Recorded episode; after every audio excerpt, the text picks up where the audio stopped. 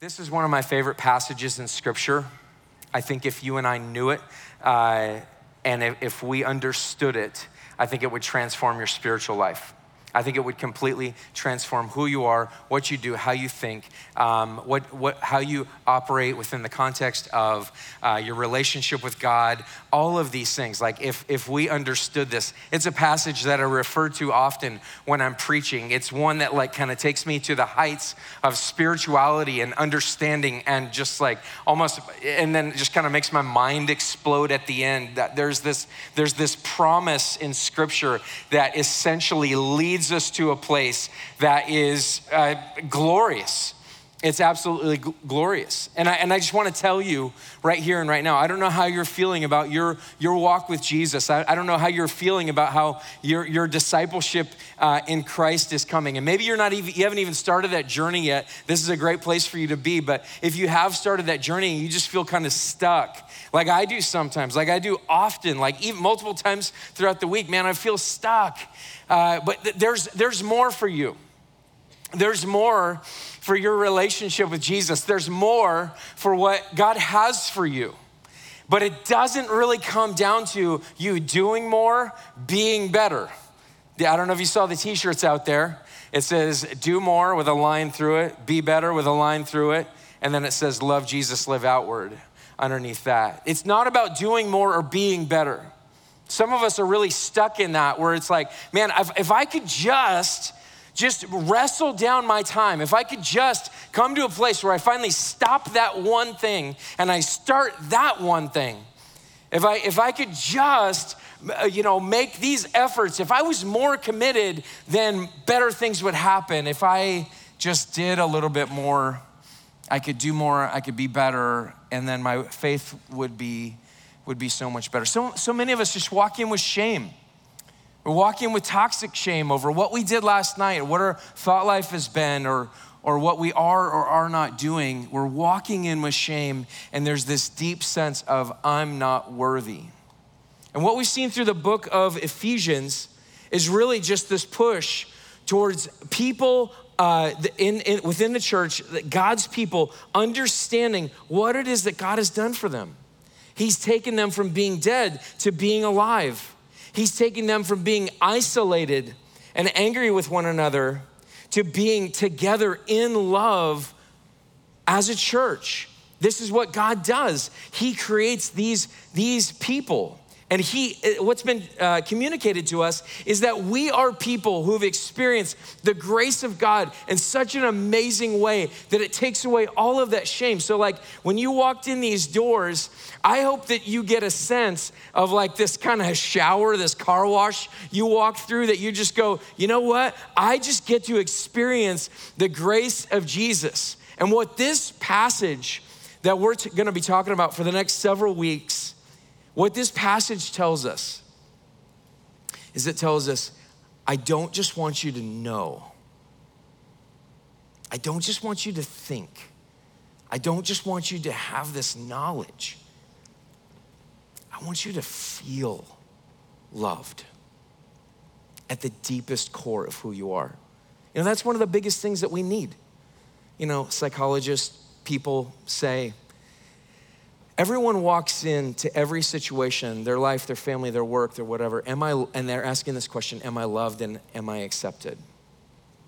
You walked in here today, if, if this is like your first time, you might have walked in here thinking, and maybe not even aware of it, Am I gonna be loved and accepted here? Am, am I going to be loved? Am I going to be accepted? Not just by God, but by other people?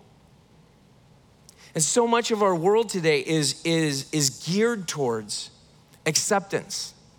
It's geared towards people understanding like you're accepted, you're loved, you're cared about. There's all of these great efforts on some level to have people come to a place where they feel like they're like they're loved in these in all of these various circumstances, especially in our schools, in our workplaces, in the in the public sphere.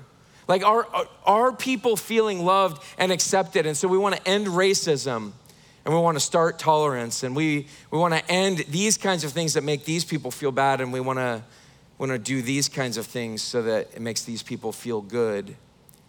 And it's because there's a sense in which our world has tapped into something which is very needed, and that is every single human being that's ever been created has this question Am I loved and am I accepted? The problem comes when our world says, You are the definer, you are the arbiter of your own love and acceptance. You want to be loved? Love yourself. Now, there's a sense in which you shouldn't hate yourself.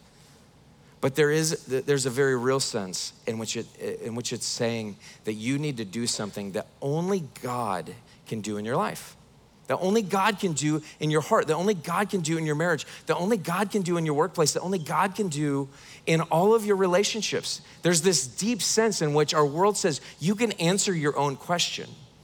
But here's the problem is you weren't created to answer that question. You can't answer that question. That question can only be answered by God. And the way that He proves it to us is through the gospel. The gospel is the good news of Jesus Christ that He came, He pays the penalty of sin that we owe. He pays that penalty and he goes to the cross and he is, uh, he dies, he's buried, he's resurrected. And he says, It's for you and it's for me and he creates the possibility of there actually being relationship between man and God. He creates the possibility that you and I can have relationship with him.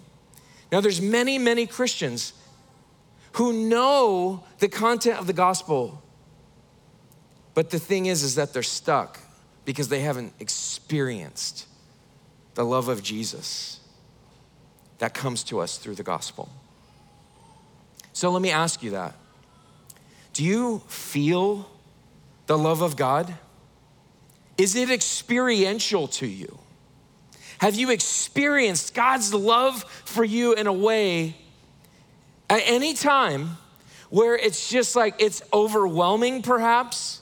There's these historical figures you know throughout throughout history that have that have experienced the love of god in ways that like you just you just would have thought they had already experienced it. John wesley being one of them when he says that his heart was strangely warmed after years and years of doing ministry and then finally comes to this moment where he finally maybe understood the gospel but it was, it was like there was this experience of love and acceptance from god that finally hit his heart and I don't know about you, but like, are you in a place where you've experienced the gospel, where you've experienced the love of God in such a way that it just transforms you?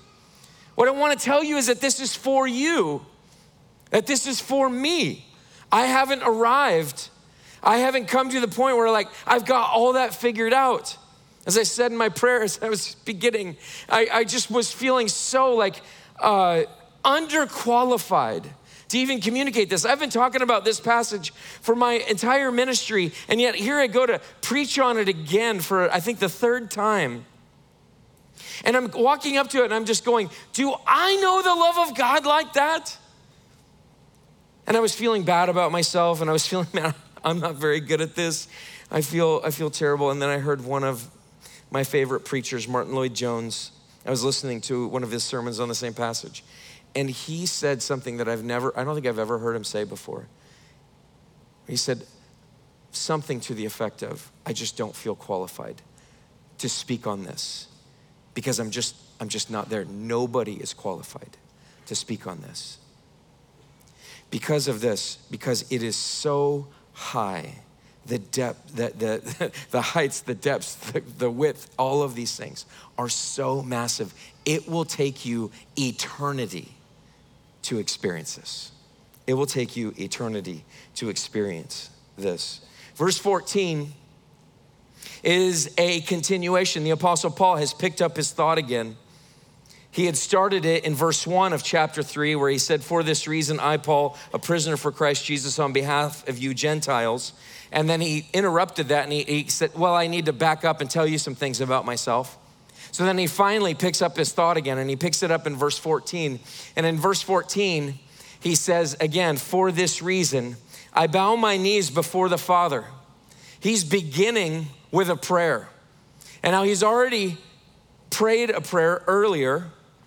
And that prayer, the content of that was essentially to say, like, that you would know the hope to which he has called you. Like, Paul is. Paul is really serious, God is really serious about you not just knowing theology, but knowing what that theology does and how it brings you hope knowing about this God and then truly knowing the love of this God. And so he says, I'm bowing my knees before the Father. It's this very reverent prayer, or he may or may not have been physically bowing his knees, but it's figurative at least, where he says, in a solemn prayer, like, I'm gonna pray for this, I'm gonna pray for you, and I'm gonna pray not just for your circumstances. Think about your prayers, the prayers that we pray where we're talking about our circumstances all of the time.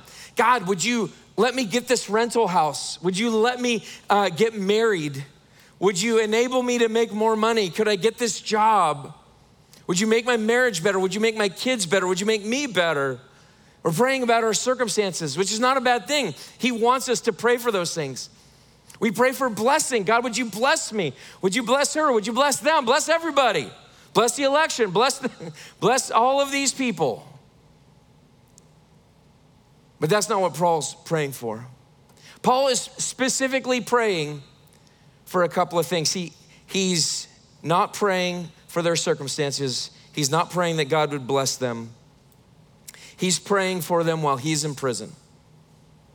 And people might think, like, uh, you know, he's in prison. What can he do in ministry? He can sit there and pray, and he's writing letters to the churches, and he's encouraging them. Like, there's nothing that stops the Apostle Paul's faith. You can, you can try to imprison him. You, I mean, you could have illness, weakness. Circumstances do not confine his faith. And I don't know if you can like imagine this, but imagine if somehow like the church got shut down and like everybody had to stop meeting or something like that. Like that would be so weird, wouldn't it? You know, that'd be kind of a crazy circumstance. Can't imagine that happening. But what if that did happen? Does our faith stop? Does, does, does our God stop working? Does our religion stop working? No, because our religion is not based on being in a building. Our religion is not based on doing these rites and rituals.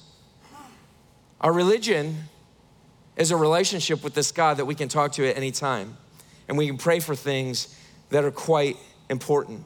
Another thing about this is that it's not just uh, preaching or commentaries or things that we can read, things that we can uh, take in, but it's also prayer. It's prayer and preaching. It's not just the things that we're uh, trying to, to learn. We, we need to take this class, we need to go do this, and we need to do that. Maybe you're concerned about that, maybe you aren't. But prayer is a really big part of it. I've been convicted about that recently that I'm not praying enough about all of the things, and especially my heart when it comes to God. And like, God, man, do, do I feel anything for you? The Apostle Paul is showing us that we need to be praying for ourselves, for our receptivity of the word, and we need to exercise that gift. And then lastly, he's praying for other people. Are you praying for other people? Are there people that you're thinking about who are uh, potential disciples? Or maybe they are a disciple and you're discipling them and you're walking with them. Are you praying for them that, that God would open up their eyes for them to see the reality of what He has for them? Are we praying for other people that, that like are in our life and that we want to see them grow? Or does it always come back to our circumstances, our blessing, our stuff, our situations? Are there people that we are praying for? Some of you are really, really good at that. And I praise God for you because sometimes you tell me, hey, I'm praying for you. And I appreciate that so much. I'm praying for the church. Or are we praying for others uh, throughout? So he says this He says, uh, For this reason, I bow my knees before the Father, from whom every, that means whole, the whole family of God um, in heaven and on earth is named. So he's saying, I'm praying for God's people. I'm praying that God's people would experience something. And it's, it, it is wholly emotional, it is completely experiential. This is what he's saying. He's praying for God's people. What does he pray? He prays that according to the riches of his glory, he may grant you to be strengthened with power through his spirit in your inner being, so that Christ may dwell in your hearts through faith. And we'll stop right there. That's the content of what we're going to be teaching today. What's he, what's he saying here? He's saying, I want you to experience really what he says in verse 319. He says, to know the love of Christ that surpasses knowledge, and that that would trans, transfer into this fullness of God. I, I want you to know the love of Christ that surpasses knowledge. How does he get there? He begins praying for them that God, out of his deep riches of his glory, that he would give you something, that he would strengthen you with power. Have you ever thought about that? Like, do you, that you and I need the power of God to experience God. Like, I need, I need the power of God to actually know who He is. Remember what I said? Many of you walked in and said, I haven't done enough. I'm not doing enough. I haven't been enough. I haven't, I haven't been reading enough. I haven't been praying enough. Haven't been doing anything enough. Paul says, Your real problem is this they need the Spirit of God to strengthen you with power. That you need the Spirit of God in your life to awaken something that you haven't had before. That you need the Spirit of God to be able to experience God at all. What's he say here? He says that you would be strengthened with power through his Spirit in your inner being. What, what is the inner being? What is the inner being? It's, I was really stuck on this because Paul is speaking about something that all of us know. That, there, that, that there's a person inside of us, a soul there, there's, there's, something, there's, there's something about me, the part of me that watches what I'm doing day in and day out. And sometimes we're not aware of that person. Sometimes we're not aware of what's being thought or what's being said. Sometimes we're not, we're not conversant with that language. But our world today is becoming more conversant with this idea of having an inner man. Our world is becoming increasingly aware that there's something going on inside of me. That there's, that there's a person in here that is, that is struggling. That, there, that there's a person inside of me. And, and most of our, our world today is really speaking to this. It's speaking to this in, in ways that say, you know what? We need to create safe spaces. We need to, to, to create places where, where people feel safe and where people feel like, like, they're, like they're okay in this environment, in this place. I know my, uh, my kids come home and tell me crazy stories from, my kids are in public school. Uh, we still are Christians, just so you know. Uh, but, uh, but they, are, they are in public school, and boy, isn't it, is it an experience. But like one of my kids told me the other day that like, if you don't want to be talked to uh, you can take one of the rocks in the classroom. Apparently, they have rocks in the classroom, and you can set it on your desk, and that means I don't want to be talked to. What? Come again? Okay. All right. Okay. So, so we got that. It's all in this effort to say, like, I want you to feel safe here. I don't want you to feel bad. It's this awareness of this fragility that we have. It's this awareness of the, the fact that we are, are people who have a self that might be easily injured. And so we talk about trigger warnings. We talk about things like that that, that cause us, like, oh, that's gonna injure me. That's gonna be hard. I think the inner being from Scripture really speaks to this. Because most of our world is saying, whatever your inner being, whatever your self says to yourself about who you are, believe it, it's true. And everybody around you needs to affirm that. And if they don't affirm that, then this isn't a, a safe space. Everybody around you needs to affirm whatever yourself is saying to yourself. What this is saying is it's saying you do have an inner being, but it needs help. You do have an inner being, but it absolutely needs help. Because you can't be the one who defines you. You can't defi- de- define who you are as a person. You can't define your sexuality. You can't define your gender identity. You can't define anything like that. That's not for you to define. You were not created that way. It's not a political thing, it's nothing like that. What it is, is it's a spiritual thing, and you have an inner being. The problem is, as Proverbs 23 7 says, in the Old King James, it says, For as a man thinks, so is he.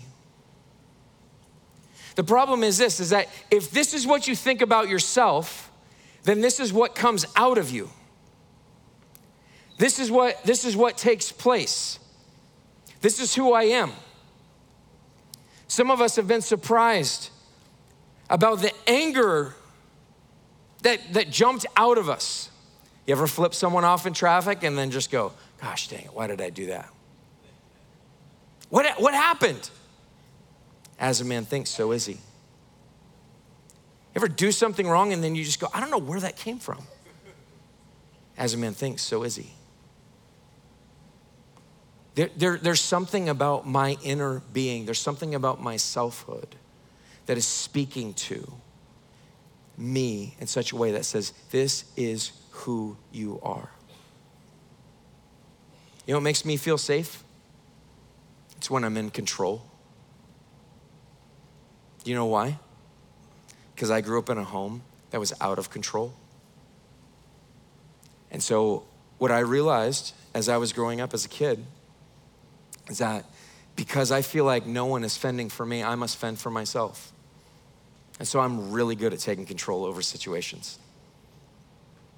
I'm really good at misusing authority sometimes. My sinful self is. And it's because the way that I think about myself is what comes out. The way that I think about myself is what is projected to other people. And I don't know about you, but I, I don't see the world going from worse to better. I'm, I'm seeing our world go from worse to catastrophic. And I, I don't, I don't, and this isn't, this isn't about politics. It really isn't. It's about people who have an inner self that defines who they are, that is projecting to our world all of these ailments and all of these problems and all of these desires that you were never intended to make. Because you come to every situation and you say, Am I loved and am I accepted? And I come to every situation and I say, Am I loved and am I accepted? What do I need to do to get love and accept? For me, it's been control. I don't know what it is for you, but for me, it's been control. And so we allow our, our heart to speak to us. Jeremiah 17, 9 says, The heart is deceitful above all things and desperately sick. Another translation says, And desperately wicked. Who can understand it? Who can understand the thoughts and intentions of the heart? Who can understand that? Who can understand what's going on there? It, like your heart and my heart is lying to us, is lying to ourselves.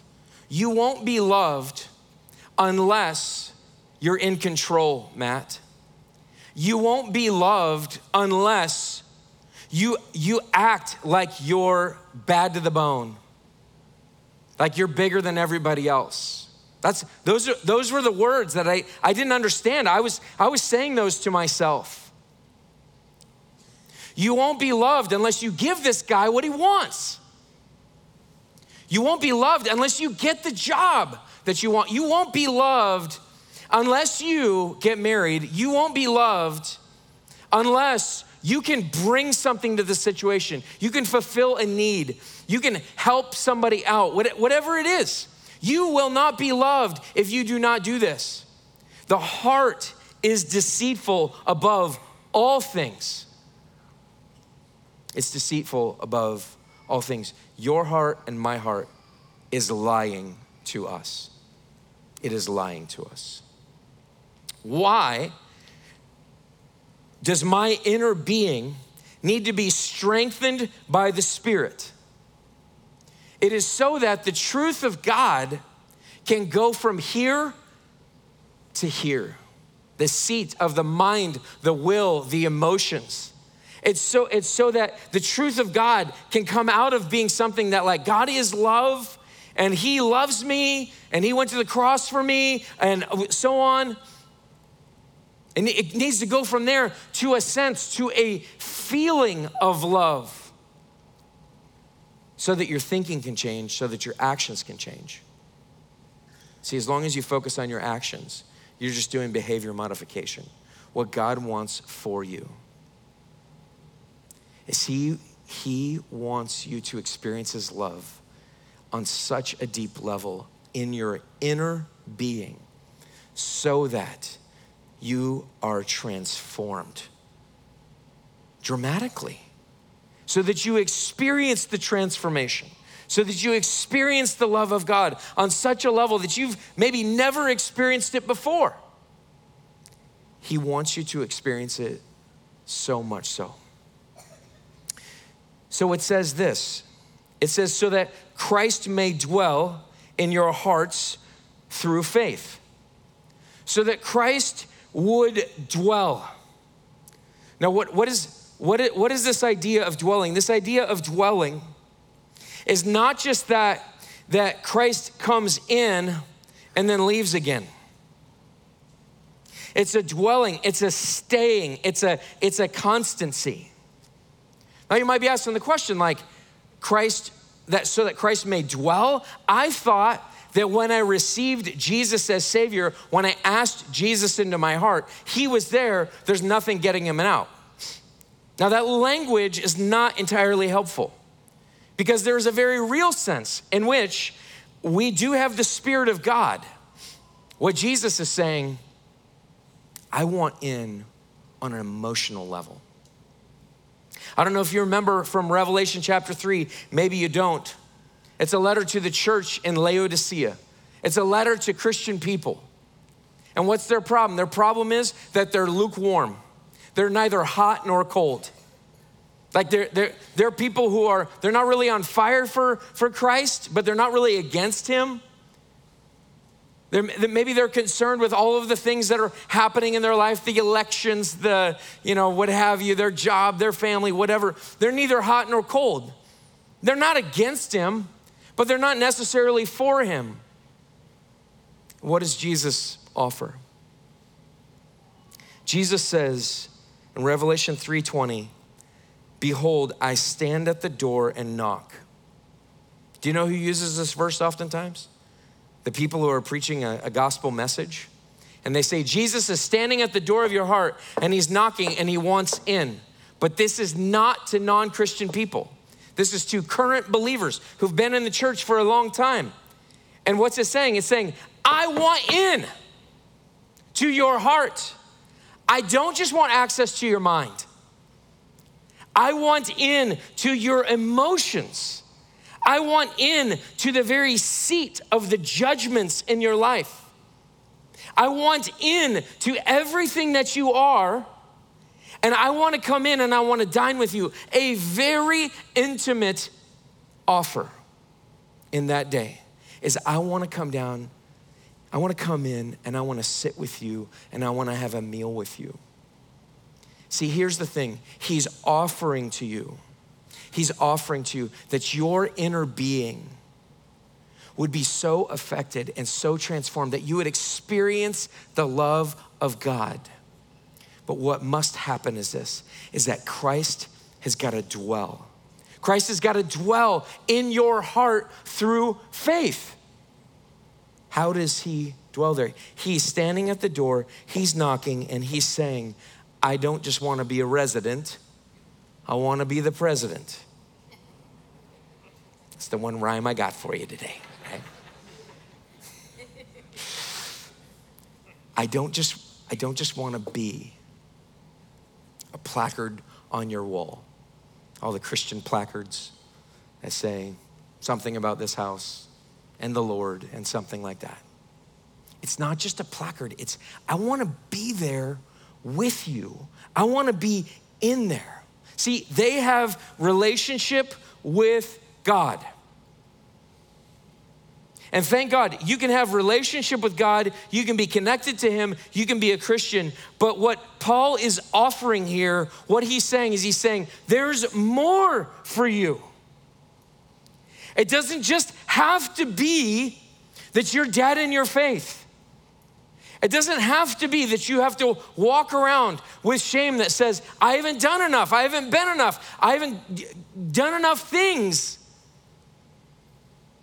What it can be is it can be this that Christ is dwelling in your heart. He has taken up residency, and it's just continually telling you, My son, I love you. My daughter, I love you. You are loved. My, my kids are an insatiable sponge for my love. I am imperfect in giving that love, but they will give, they will take my love anytime, anywhere, any place. I just love them. And sometimes they come up to me as old as they get, and they, they still just want to give me a hug. They still just want to want to hug me. And it's because they are an insatiable sponge for my love. You are an insatiable, sponge for the love of God through Jesus Christ by the power of his Spirit. And he offers to come. He offers to come into your heart and not just be there for a moment during a church service, but to dwell there. What's he doing while he's dwelling there? He's not, when commentators said something to the effect of, he's not just there to soothe and to comfort. He is that. But his soothing and his comforting comes along with his ruling and his reigning in your heart. Why? Because you cannot define your identity. Our world is going from bad to worse because it believes that it can define for itself what its identity is you in your inner being need the ruling and reigning of the dwelling Jesus in your life to bring about this love. I love you this way. And I love you that way. And I love you so much that I would keep you from this. And I would keep you from that. And I would encourage you towards this. Because you cannot define you in your inner being. Only the power of the love of God through the dwelling Christ in your life can make that happen. Men and women, I just have to ask you are you okay with just being Christian in name only and just attending? Are you okay with just defining yourself continually? as whatever, whatever political spectrum you're on? Are you okay with defining what you need, what your needs are? Are you okay with that? Because I, I got to tell you something. You're just trying to fulfill and fill a hole that will never be filled. It's a bucket with a hole in it, and it just is going to keep coming out the bottom. The love of Christ must be communicated to you. Now, how do you get it? How do you get it? Is, am I going to say do more, be better? Go to church more often. Start reading your Bible. Stop looking at porn. Stop going after money. Stop. Is that, is that what I'm going to say? Some of those things might help, by the way. But what really has to happen is this the Spirit of God has to move. I can't do it.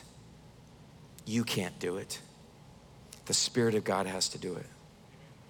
And so, as you are sitting here and you're thinking, okay, I want, I want to experience the love of Jesus in my inner being so that He defines me and no one else, the only thing you can do is pray. And you might want to pray. Let me, let me pray this over you. Would you bow your heads?